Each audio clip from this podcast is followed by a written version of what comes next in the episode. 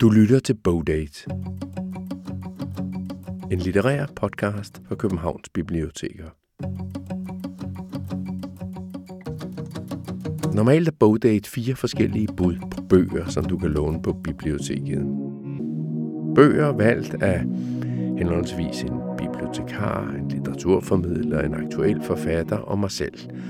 Og jeg hedder Claus Vitus. Men denne gang er det en speciel udgave af Bogdate. Det er stadigvæk en lille håndfuld bøger, som du kan låne på biblioteket. Nogle nye og nogle gamle. Men denne gang er de af samme forfatter, Marete Pryds Helle. Og podcasten her er baseret på en lang snak med hende. Om hendes trebindsudgivelse, som i virkeligheden er tre bøger, der kan læses hver for sig. Det skal jeg nok komme tilbage til. Så for at give plads til alle tre bøger, så har jeg lavet den her særudgave med hende. Hendes seneste bog i trilogien er Det vågne hjerte, som kom kort før sommeren 2022. Og de to andre bøger er tilbage fra 2016 og 2018. Og Marene Pryds Helle har også skrevet andre romaner og bøger i mellemtiden. Men denne her podcast handler altså om de tre bøger. En slags moderne Danmarks historie, som begynder med fortællingen Folkets skønhed, som begynder i Danmark på Langeland i 1930'erne. Det er fortællingen om Marie. Da jeg startede på Folkets skønhed, der havde jeg tænkt mig, at den skulle være en bog, der gik helt op til vores samtid. Og så havde jeg skrevet 420 sider og var nået til 1970. Eller det vil sige, at jeg havde faktisk skrevet 70 sider mere. Men så begyndte jeg at have nogle problemer, fordi at synsvinklen gled over mod den her Merete-figur, jeg havde lavet, og væk fra Marie, som var hovedpersonen. Og, øhm, og jeg tænkte også, at jeg kan jo ikke nå helt op til vores samtid. Og så føltes det passende at stoppe der. Folkets skønhed handler om Marie og hendes hårde opvækst på Langeland i 1930'erne, og så op igennem 1940'ernes og 1950'ernes København, hvor hun flytter hen til.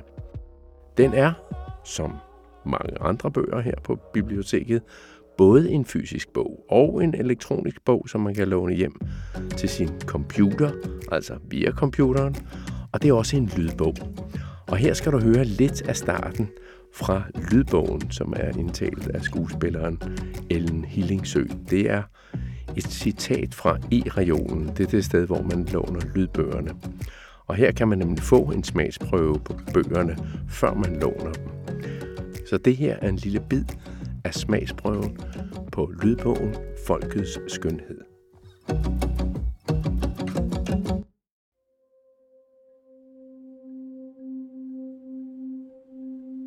Marie sad i græsset og stirrede på de røde rips på busken, som vinden skurede frem og tilbage over den hvidkalkede mur.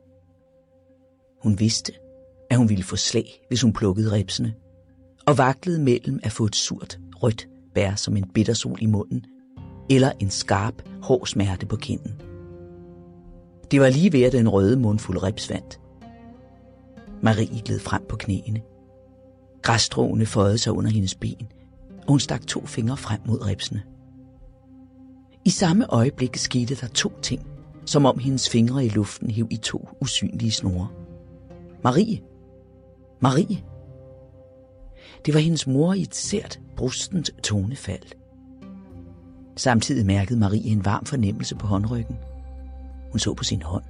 Der var hvidkalket af mågelort. Hun så op, men fuglen var væk. Så kom hendes mors stemme igen – mere skærende end før. Marie! Marie! Marie rejste sig og tørrede hånden af i sit ternede forklæde og løb ind i køkkenet, hvor stemmen plejede at kalde fra. Men der stod bare det sorte komfur og syede af brænde. Oven på komfuret lå et grisehoved. Valdemar sad på slagbænken ved bordet og skrev bier, uden at kigge op. Marie fortsatte gennem døren til trappeopgangen, der førte op til de to værelser ovenpå, hvor de sov. På trappen sad Maries mor med sin ternede bomuldskjole, flydende ned over trinene. Maries forklæde var syet af en rest fra kjolen. Moren havde Maries fem år ældre bror Kai i armene. Hun havde presset drengens mund helt åben og havde hånden inde i den. Hvad har han gjort? spurgte Marie. Vepsen, skreg moren. De satans vepse. Marie kunne se en blå tone skylle op i den røde farve i sin brors ansigt, som allerede var forkert. Hendes mor trak hånden ud af Kajs mund og forsøgte at puste luft ind i ham, men det hjalp ikke. Marie vendte om og styrtede gennem køkkenet ud i haven. Så hjælp mig dog, skreg moren. Marie løb hen over det fugtige, bøjelige græs til det hvidmalede stakit. Op ad sakittet voksede den klynge siv, som Kai plejede at plukke en fra og kilde hende med, og som fik haven til at føles endnu tættere på Langelandsbæltet, end den var. Marie rev et siv over og bed det glat, mens hun løb tilbage, ind gennem køkkenet med sydende brænde i komfuret, grisehoved på bordet, der grinede af hende, mens Valdemar stod midt på gulvet og havde tisset i bukserne. Kajs ansigt var lilla nu. Morens hvide læber pressede ind over hans mund. Flyt dig, sagde Marie, der ellers havde lært, at børn skal ses, ikke høres, men nu skubbede sin mors mund væk fra Kajs. Morens øjne lyste grønnere. De var lysende glasperler, da hendes ansigt gled til side, og Marie pressede sivet dybt ned i Kajs bøjelige strubekød. Hun måtte stå på tæer, for sivet var langt. Marie satte munden til, og der lød en svag fløjten som fra en underjordisk fugl, da hun pustede luft ind i ham, forbi vepsestikket og ned i lungerne. Ilten strømmede ud i Kajs blod, og mens hun pustede i sit eget åndedræts regelmæssige takt, så Marie og moren det samme. Den lille farve blev et øjeblik mørkere, så skyllede den over i blå, så i rød, og hans ansigtsfarve blev langsomt sig selv, flødehvid med fregner og røde plamager. Maries mor lagde Kai i slagbænken i køkkenet, da vepsestikket havde fortædet sig nok til, at han selv kunne trække vejret. Han lå på halmadressen i bunden af bænken under den tunge hønsefirs dyne med det brune, lappede betræk med de smalle blå striber, som Marie så godt kunne lide. Marie sad for enden af bænken og forestillede sig, hvordan køkkenet ville være nu, hvis Kai var død. Så ville han ligge på køkkenbordet i stedet for løgskaller og på overtoppe og persillen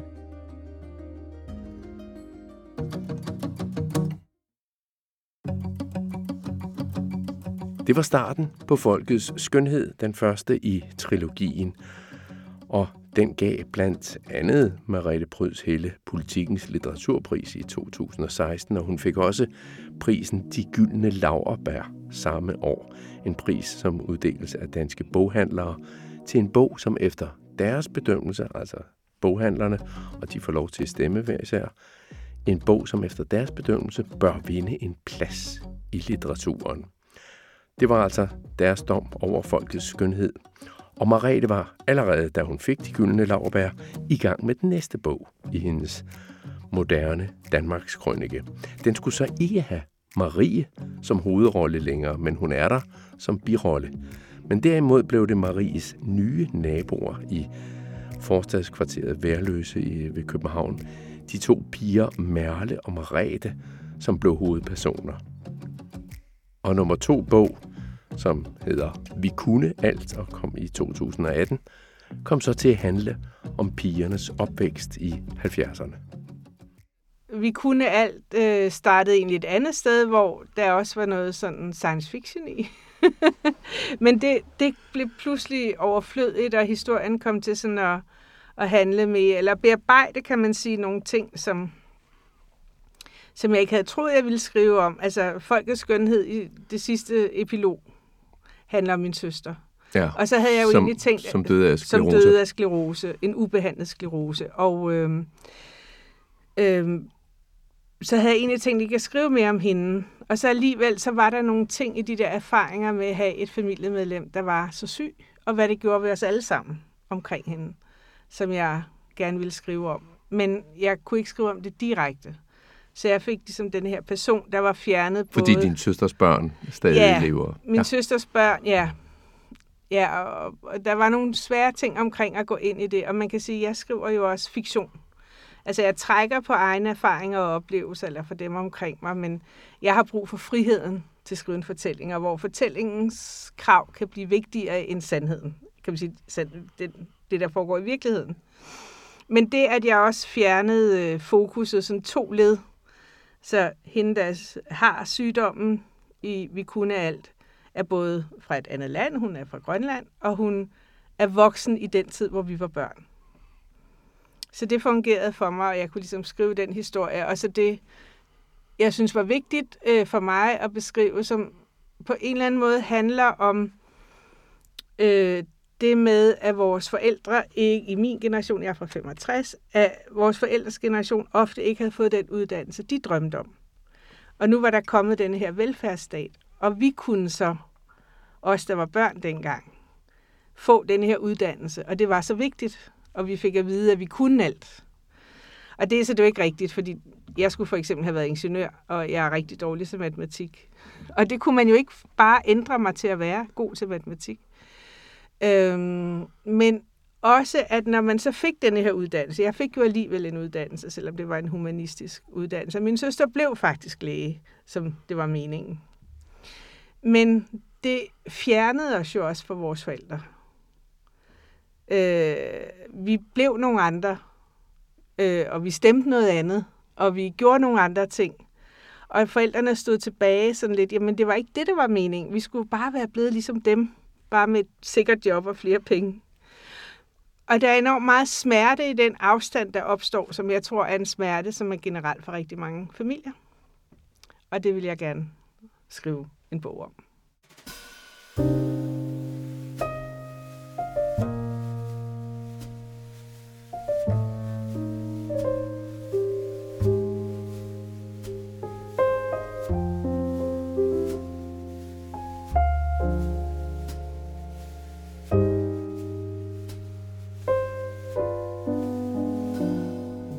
kunne alt.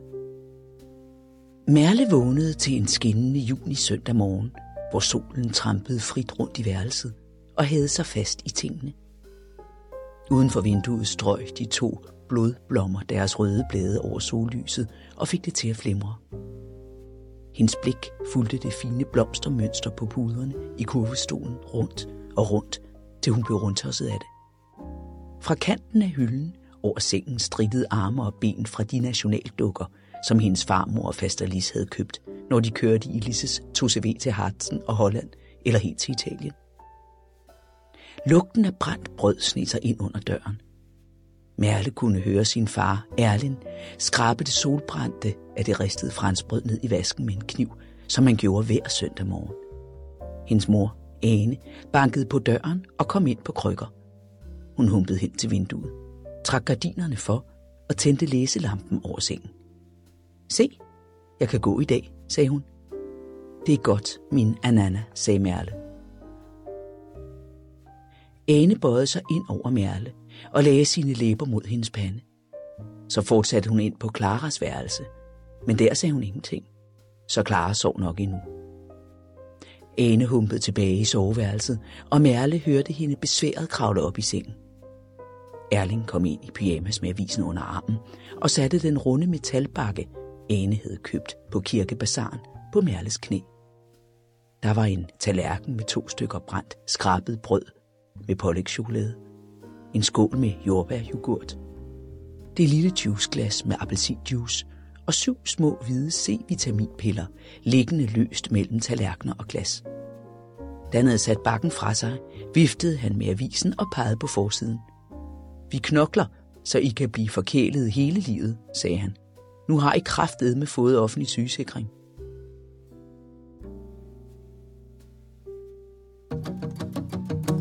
Det her var så en smagsprøve på lydbogen Vi kunne alt. Og så er vi nået frem til den seneste bog fra 2022, Det vågne hjerte. Og det er den, som det meste af snakken med Marete Prydshelle kommer til at handle om. Marete er selv født i 1965, og bogen her handler om en ung pige på hendes egen alder i sommeren 1984. Den handler meget om, ja, tager udgangspunkt i Marete Pryds Helles eget liv, men den er stadigvæk skrevet som fiktion. Jamen, det er jo faktisk det på en eller anden måde, jeg synes, jeg er kommet frem til at kunne med de her tre bøger. Altså, at jeg har, det er ligesom, jeg har sådan en stor mængde stof sådan en brønd fuld af vand, jeg kan trække op, men, men trækspillet af fortællingen. Og det vil sige, at, at øh, øh, for eksempel starter det vågne hjerte med en scene, hvor Lis går gennem Uderslev Mose, og der er en mand, der forsøger at, eller der overfalder hende. Og forsøger at voldtage øh, Og forsøger at voldtage hende, og hun slipper væk. Og, og det er sket utroligt lige det for mig, men det var i Fælledparken. Så man siger, jeg er ligeglad med det Fælledparken, fordi i historien, der skal det være i Uderslev Mose, fordi det er der, Lis hører til, eller hendes forældre bor. Og, altså, øh, og, og der er jo også nogle andre ting i det. Øh, I virkelighedens verden havde denne her mand meget grønne øjne, men det havde min eksmand, og det ville jeg simpelthen synes var for, altså det ville virke som om, det handlede om ham, og det havde intet med ham at gøre, så han får en anden øjenfarve. Så, så der, er jo, der er jo sådan nogle ting, som, øhm, ja, hvor man kan sige, jamen, jeg bruger det i fortællingen. Jeg tror på, at det giver meget styrke til beretningen og beskrivelserne, at, at man har mærket det på sin egen hud, sin egen krop, set det selv, øh, kender følelserne selv. Men, men jeg skal ikke tvinge det ind til at, at være sandt. Men, men den oplevelse, den voldsomme oplevelse af, af et voldtægtsforsøg i fælleden, fælledparken, altså, har, har du gået med den længe, hvor du har tænkt, jamen, jeg skal på en eller anden måde også litterært bearbejde den? Ja, altså min... Jeg, jamen, jeg, jeg, jeg tror ikke, jeg tænker det sådan. Altså, det er ikke så planlagt på den måde. Man kan sige, det er noget, jeg har gået med i alle årene. Jeg hader stadig at køre forbi det sted, og min datter gik i skole lige ved siden af, og jeg skulle tit forbi, og det, altså jeg kan mærke det hver gang. Og jeg har jo tit tænkt over, hvor er det vildt, jeg har det sådan. Der skete jo faktisk ikke noget, men der kunne være sket noget. Og, at det sidder i kroppen på den måde, så mange, mange år efter. Øhm. Men det er jo lidt lige, lis, altså det, der sker ja. jo heller ikke noget, hun får kæmpet sig fri, men, ja. men øhm, det går så ud over Alice, som hun så senere ja. øh, kommer til at møde via den ja, meget tricky øh, ja. forløb, det vil jeg ikke ja. forklare lige her, men så på den måde ligner det jo, altså Lis lever jo også med sådan en slags ja, hvad kan man kalde det, skyld? Øh, er det ja. min skyld, at den næste pige blev overfaldet ja. og ja. voldtaget og meget brutalt øh, overfaldet, ikke?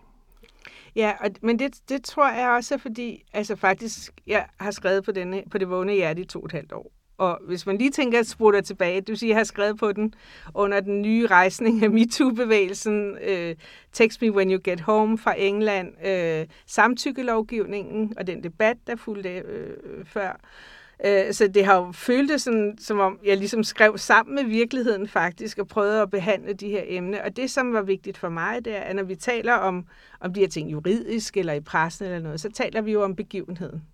Øh, og det skal man jo. Altså, det, er jo, det hører til der. Men, men udenfor, så er det ikke en begivenhed. Altså, så er det en, en, noget, der starter en hel masse begivenheder, som ofte er livsforandrende for folk, fordi det er så voldsomt. Øh, så det har jeg ligesom gerne ville vise, at ja, der sker det her på det her tidspunkt, man kan fastsætte, men, men som handling, så griber det meget dybt ind i de mennesker, det går ud over. Øhm, og de kan, folk kan bære det med sig gennem hele livet. Altså man kan, jeg har jo set veninder reagere på en eller anden situation, man forstår ikke, nu står vi her på det her slags hjørne, og pludselig fryser de eller løber væk eller noget, altså, og så er det jo fordi, der er noget, der bor inden i dem fra en eller anden gang, de er blevet voldtaget. Øhm, så, så det har jeg ligesom, ja, synes, at når det er litteratur, så kan man gribe tingene an på en anden måde. Og, og sige, jamen, hvad, hvad, hvordan er det inde i mennesker? Hvad er det, hvad er det der sker?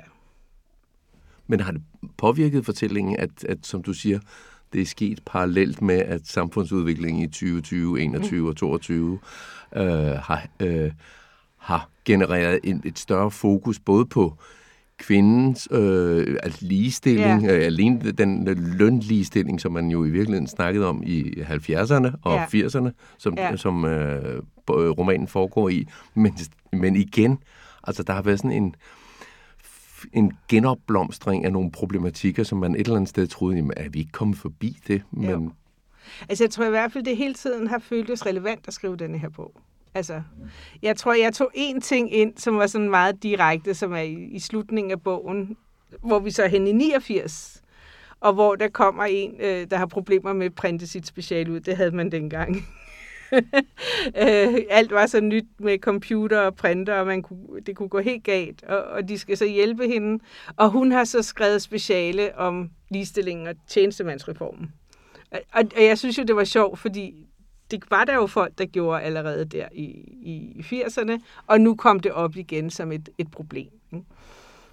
Så der har jeg taget noget direkte, men ellers så tror jeg mere, det har været følelsen af, at det er relevant, at det er nogle relevante emner at tage op og skrive om, og også at forsøge at vise det historiske i det. Altså, at, at det her er jo 40 år tilbage, ikke? Eller hvor, hvor meget det nu er. Jo, det er 40 Det er 40. Små, små, små 40, 40 år, som ikke? det hedder. Ja. Øh, og, og det er faktisk lang tid siden, og, og, og hvordan, og også det med øh, at prøve at beskrive det konkrete. Altså, det er gennem de konkrete ting, at vi kan se, hvor lang tid siden det er. Men vi kan så også samtidig se, hvordan der er nogle ting, som ikke har forandret sig. Øh, og, eller øh, ikke har forandret sig særlig meget, eller nogle kampe, der er blevet taget op igen.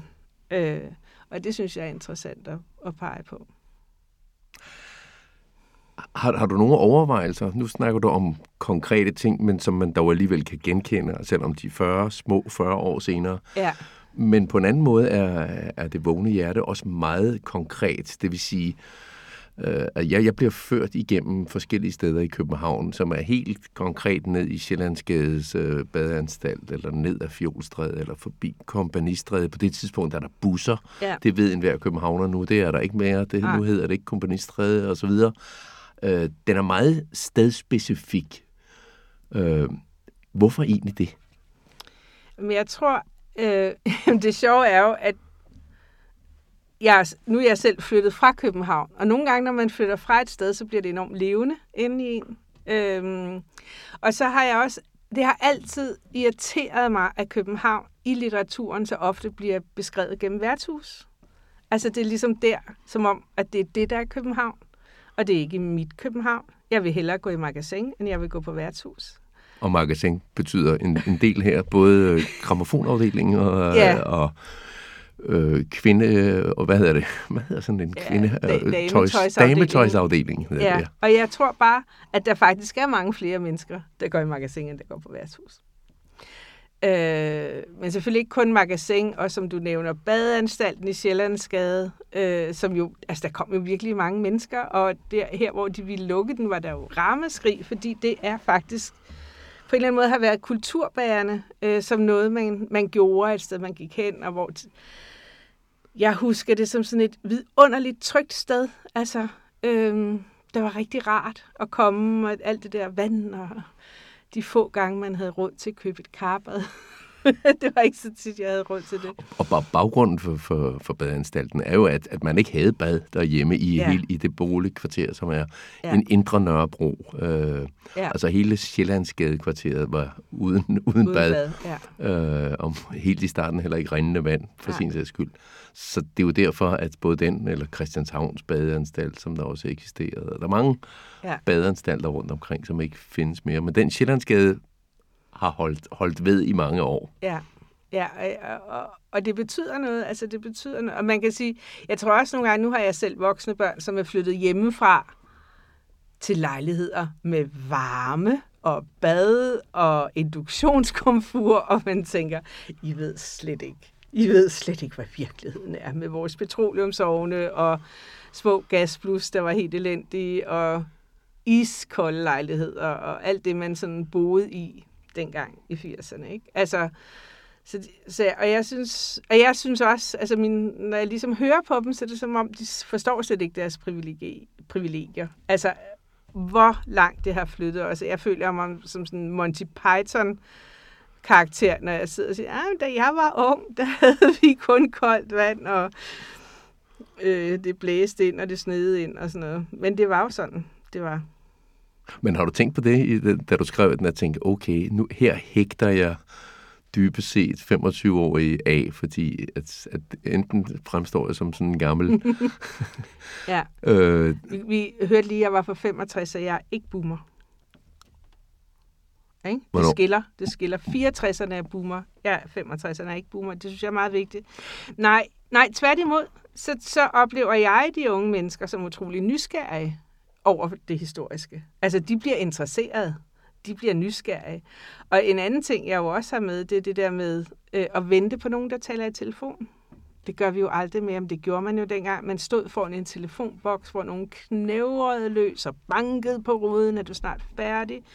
Eller man var sammen med nogen, som skulle tage i telefon et eller andet sted fra en eller anden mønteautomat og stod og ventede på, at de blev færdige. Ikke? At, men, men jeg, på den måde er jeg slet ikke bange for, at de unge øh, hæg, bliver hægtet af. Tværtimod så oplever jeg, at de er enormt nysgerrige. Gud, var det virkelig sådan? Altså, hvordan så det ud, og hvordan var det? Og igen, hvad ligner hinanden? Øh, hvad sagde man, og hvad gjorde man? Øh, og også, at der måske i denne her periode var nogle meget stærke fællesskaber, som som jeg tror måske er lidt på vej tilbage, bare på en anden måde, men som måske ikke har været der så meget i, i de seneste 20 år, 30 år. Nu sagde jeg trilogi, altså tre, tre bind, altså vi, øh, folkets skønhed, vi kunne alt, og det vågne hjerte. Hvorfor hedder den det vågne hjerte? Eller måske spørgsmålet er, hvorfor har du valgt så tre så, så virkelig smukke, positive øh, titler på de her tre. altså Folkets skønhed, vi kunne alt, og det vågne hjerte. Ja, altså folkets skønhed, vi kunne alt, er jo sådan, der er jo sådan lidt beskhed i skønheden der også. Men, men så det men vågne det må, hjerte? Ja, men det er faktisk meget sjovt, fordi at jeg skulle skrive noget om højsangen, tror jeg til Kristi Dagblad, de, de havde bedt om et eller andet. Alle, nogle forfattere skulle skrive om et eller andet forskelligt. Eller nej, jeg tror, det var information. Og jeg skulle så skrive højsangen. Og så læste jeg den igen. Øh, og øh, altså, det er mit yndlingsstykke fra Bibelen, fordi det er så poetisk og anderledes. Og, øh, og så står der denne her sætning, øh, jeg sov, men mit hjerte var vågent. Og det ramte mig enormt dybt, og jeg vidste ikke hvorfor. Og så ringede jeg til min redaktør og sagde, jeg, jeg, jeg vil skrive en bog, der hedder Det vågne hjerte. Og så sagde han, hvad handler den om? Og jeg sagde, det ved jeg ikke. Jeg vidste bare, det var det, den skulle hedde. Og det er usædvanligt. Men, og så senere er jeg jo kommet til at forstå, hvorfor den hedder det. Eller hvorfor den skulle hedde det, og hvorfor det ramte mig så stærkt. Og det er et eller andet med, som både gælder øh, hovedpersonen Lises personlige liv, hendes kærlighedsliv, hendes forhold til sine veninder, men også på en eller anden måde det ideologiske liv. At, at et eller andet blev gjort øh, sovende er måske sådan et lidt dumt udtryk, men mere sådan, fordi det bare føltes rigtigt lige nu og her, men det var måske ikke så øh, rigtigt for den personlighed, man var. Altså, når man er helt ung, og man, man altså, får en masse forærende, hvis man går ind i noget, hvor der er en masse på færre. Ikke? En noget ideolog. Hun er jo maoist. Hun er kapper. Hun er kapper. altså kommunistisk arbejderparti. Ja. ja. Og, øh, og også sådan i rødstrømpebevægelsen og lesbisk. Altså, det giver hende jo bare så meget. Øh, men det er måske ikke helt i tråd med hendes personlighed. Og hun stiller ikke det spørgsmål. Altså, hun, mærker, hun er ikke god til at mærke efter. Og det er der, hun sover lidt. Det er ikke, fordi hun går sovende ind i det, men hun er ikke god til at mærke efter, hvad der egentlig er hende, og hvad der ikke er hende. Hun går bare med strømmen. Så når hun går op i i den første tredjedel af bogen, tror jeg det er, ja. i dameafdelingen. I, I for, første gang, hun går derop øh, og, og ser en kjole, som bare, ja, den passer hende. Den passer ja. hende altså både farvemæssigt og formsmæssigt, ja. men hun, hun køber den ikke. Hun tør ikke købe den. Nej, altså Magasin er jo kapitalismens højborg. Og, og hun skal egentlig op bare på fjerde sal, fordi at øh, dem, der arbejder i elektronikafdelingen deroppe, var mindre, har hun fået at vide, er mindre sexistiske end så mange andre elektronikafdelinger. Øh, og, og det er også rigtigt. Det er, nemlig også, det er nemlig også en erfaring, man kan have som kvinde. Altså man ved, hvilke elektronikafdelinger man bliver taget alvorligt, og hvilket man ikke gør. Øhm, så, men så kommer hun ligesom til at stå af, og det er sådan, hun bliver ligesom bare drevet. Det er egentlig ikke helt noget, hun vil, og så står hun alligevel af der ved alle kjolerne og finder denne her perfekte kjole. Og, men har svært ved at overgive sig til det. Altså, og det er jo der, hvor kan man sige, det bliver sådan et symbol for alt det, der sådan kommer til at ske med hende, at hun skal måske overgive sig til, til det, der passer hende. Ikke? Det, der sidder godt på hende. Øh, og det er så ligesom det, hun skal igennem bogen. Og det får hun så senere mulighed for, fordi hun kommer til at tjene ja, gode penge. Ja. det vil sige penge nok til at kunne købe sådan noget overskud noget overskudsværdi, kan man ja. kalde det. Ja. Som... Jeg tror, du, måske du godt kan alle ordene fra dengang. Ja. Øh, så der kommer hun så op igen. Og, ja. så, og så har ekspedienten, som havde et godt øje til hende allerede tidligt, det vidste hun godt ja. til synlædende. Øh, ja. En eller anden psykologisk dyb indsigt, så hun havde gemt lige præcis den kjole. Ja. Så hun får købt den. Ja. Og går så ned på gaden med, i sin nye kjole, fordi nu passer den bare så godt, så den, ja. øh, hun behøvede ikke at bære den hjem i en pose. Og så møder hun en af sine kap-veninder, ja. som straks nærmest siger, meddeler, nu er du ude af kap. Ja nu er det slut. For vi kan jo se, at du har overgivet dig til det andet. Og det er jo også det, som er ved sådan nogle organisationer eller ideologier, at det er så stramt, ikke? Man vil frihed for alle mennesker. Men du må ikke tage sådan en kjole på. Altså, og det tror jeg, det tror jeg egentlig er noget meget menneskeligt. Så, som, som altid vil opstå, ikke? At, at i denne her søgen efter friheden, så kan man komme til at være meget begrænsende hvor meget er, er der personlige oplevelser bag, bag sådan en, en oplevelse for eksempel? Altså, jeg, da, jeg var, da jeg var ung, så havde jeg ligesom et ben i sådan noget mere hippieagtigt rødstrømpe noget, og et ben i den nye punkbevægelse. Og jeg kunne simpelthen ikke lade være med at tage den forkerte uniform på. Så jeg gik til punkkoncerter i sådan nogle hippiegevanter, og øh, i kvindehuset i min meget fine uniform fra den røde her, som var sådan mere punkagtig. Altså, fordi jeg ved ikke, øh, jeg, jeg, jeg, jeg kunne ikke lade være med at gå imod det, altså, fordi jeg synes, det var irriterende allerede dengang. Så, så på den måde, altså, det var ikke sådan lisharte, for hende er det mere ubevidst, men, men, øh, men det er ligesom noget, jeg altid har lagt mærke til, det der med, hvor stramt man må klæde sig nogle steder, ikke? Altså, og jeg har også været til sådan nogle, altså sådan nogle selskaber i, i sådan et miljø med, med journalister og forfattere og forlagsfolk og sådan noget. Og der, altså, mænd har uniform på. Det, det har, har du har faktisk ikke så meget. Nu, kigger du lige ned af mig, men det skal, skal siges, det er meget varmt. Så, og jeg sidder i en kort her med hvid, jeg, jeg vil sige forholdsvis anonym øh, ja. skjorte. Ja. Men du har den der halskæde, du har på, den stikker af. Det er sådan en, en, en kombination af en tibetansk øh, bønne. Øh, ja, det er ja. lidt hippie. Det er, ja. Ja. ja, så den, den, den vil stikke ud. Ikke? Men altså, ellers er det jo ternet skjorte ned i bukserne, og så et bælte ja, ud det har jeg så heller ikke. Ja. Ja. Øhm, og jeg synes, jeg ved ikke, jeg, jeg kan godt lide at gøre det lidt anderledes. Og så kan jeg så sige, at du sidder i en øh, blomstret, ja. øh, lys, let sommerkjole, som jo ikke er mere andet anden uniform end lys, let sommerkjole. Nej. Men, øh, og det er jo det, som jeg altid siger. Jeg synes, det er så synd for mænd. Sådan en dag, det er 30 ja. grader udenfor, at man ikke må tage en lys og let sommerkjole på. Ja. Det synes jeg er. Og det forstår jeg ikke. Fordi det handler jo ikke om kun, om man synes, det er pænt eller noget. Det er jo... Det er jo du kan også sige, at jeg sidder og tabt, tabt sved. Nå. jeg har det fint i min silkekjole. Nå, det er fedt. Ja. En anden ting, som er, som er gennemgående, øh, om, altså, der har været flere ting, vi har været inde og røre, men det, det er jo musikken. Altså, der er mange musikalske referencer, men, men de har jo en, et eller andet sted en fællesnævner, hvad enten det er Øh, Lone Kellermann, eller Joni Mitchell, eller ja, Anne Linnet, kan man sige musikalsk, ikke nødvendigvis er en fællesnævner, men i hvert fald hun er øh, et, et, et udtryk, som Joni Mitchell måske også er, som, øh, som mange kvinder forbinder med et eller andet. Men, men hvad er det, der er med Anne Linnet og Marquis Sat? Fordi det får jo en meget øh, ja, fremtrædende rolle. Ja, altså, jeg tror, et af spørgsmålene, jeg sådan har stillet til mig selv, det er, der var alt denne her, de her stærke bevægelser, der var meget intensitet, øh, meget en eller anden kampgejst. En tro på, at nu skulle man forandre en masse ting.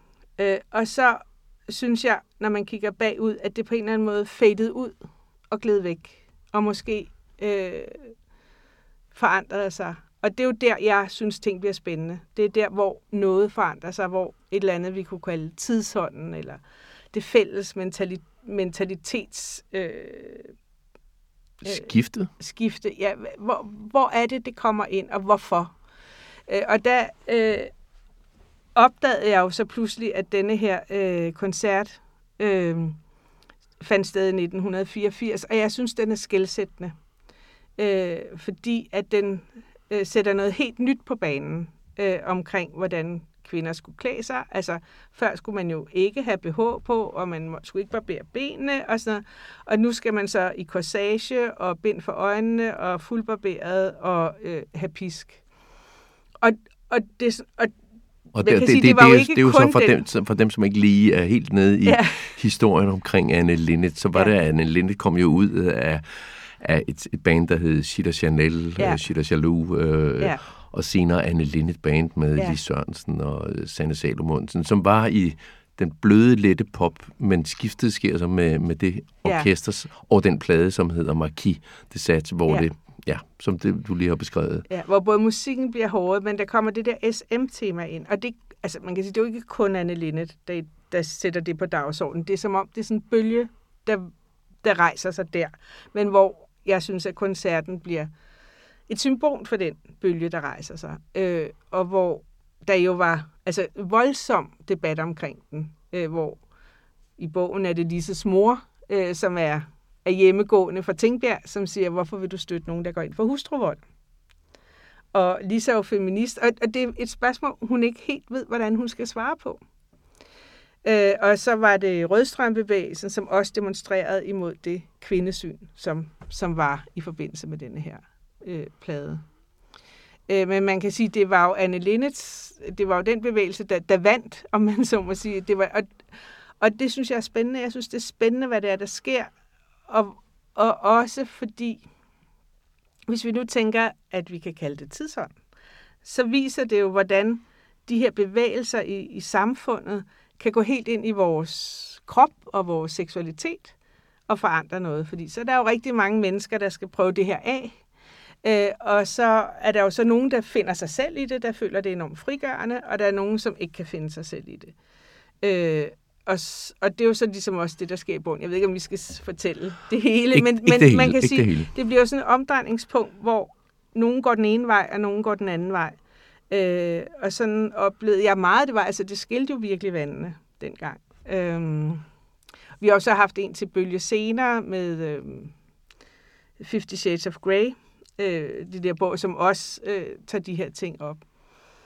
Øh, så, så, så man kan sige, jeg, jeg tager ikke stilling til noget. Altså, jeg er forfatter, jeg, skal ikke, jeg er ikke politiker, men jeg kan ligesom vise, hvordan de her ting kommer ind og gør noget ved os, gør, hvordan vi tænker om tingene, hvordan vi ser på hinanden, hvordan vi oplever, hvad vi gør med, rent fysisk med vores krop og, og begæret. Nu Ja, som sagt, nu gentager jeg mig selv lidt med at sige den her trilogi, men er det en trilogi? Er der... Ja, det har jeg aldrig sagt. Nej, det, har jeg, det er nemlig det er også derfor, jeg siger, det, det er jo mig, der siger det jo. Så... Ja, men du er ikke den eneste, øh, men skal vi ikke bare sige, at der er tre bøger nu? Jo.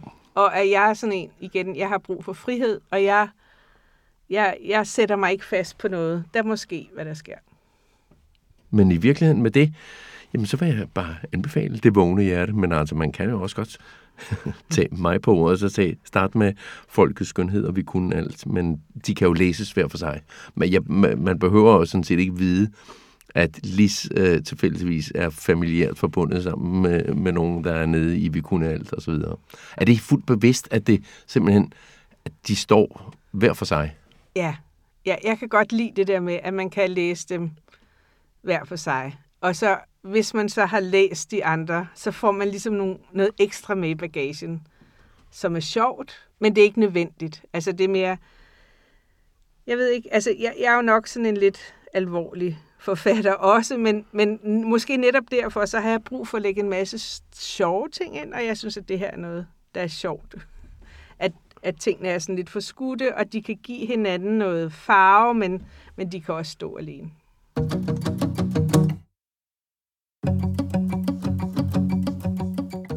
Jeg laver en litteraturliste til denne podcast, hvor du kan finde de tre bøger, vi har talt om. Folkets skønhed, Vi kunne alt og Det vågne hjerte. Og du kan så bestille dem som enten e-bøger, eller lydbøger, eller gode gammeldags bøger af papir. Det vågne hjerte er dog ikke blevet til en lydbog endnu, men Københavns Biblioteker har til gengæld 178 eksemplarer af bogen. Og mange af de 178 kan reserveres, men der er altså også en del eksemplarer, som ikke kan reserveres. Og den kan man så finde på et af de 20 biblioteker i Københavns Kommune. Hvis du ikke finder den det ene sted, så er den måske det andet sted. Hvis ikke i Brøndshøj, så måske i Vandløse, eller inde i Indre By, eller ude på Østerbro, eller hvor den nu er. Der ligger de nemlig også på udstilling under titlen Anmelder Darlings, medmindre de altså er lånt ud. Kig efter skiltet Anmelder Darlings. Måske kan du finde den her, også selvom du allerede er skrevet op til bogen i en kø. Musikken i denne podcast var Sign af Loving Caliber og It's Been So Long af Cody Francis og Traveler af Christoffer Mo Ditlevsen. Du kan finde flere podcasts på vores hjemmeside, eller Google-søg for eksempel Bow Date i et ord, og så kommer du frem til både de nye og de gamle afsnit af Bowdate. Podcasten Bowdate kommer cirka hver måned i løbet af året med mig som vært, og jeg hedder Claus Vitus. På genhør og god læselyst.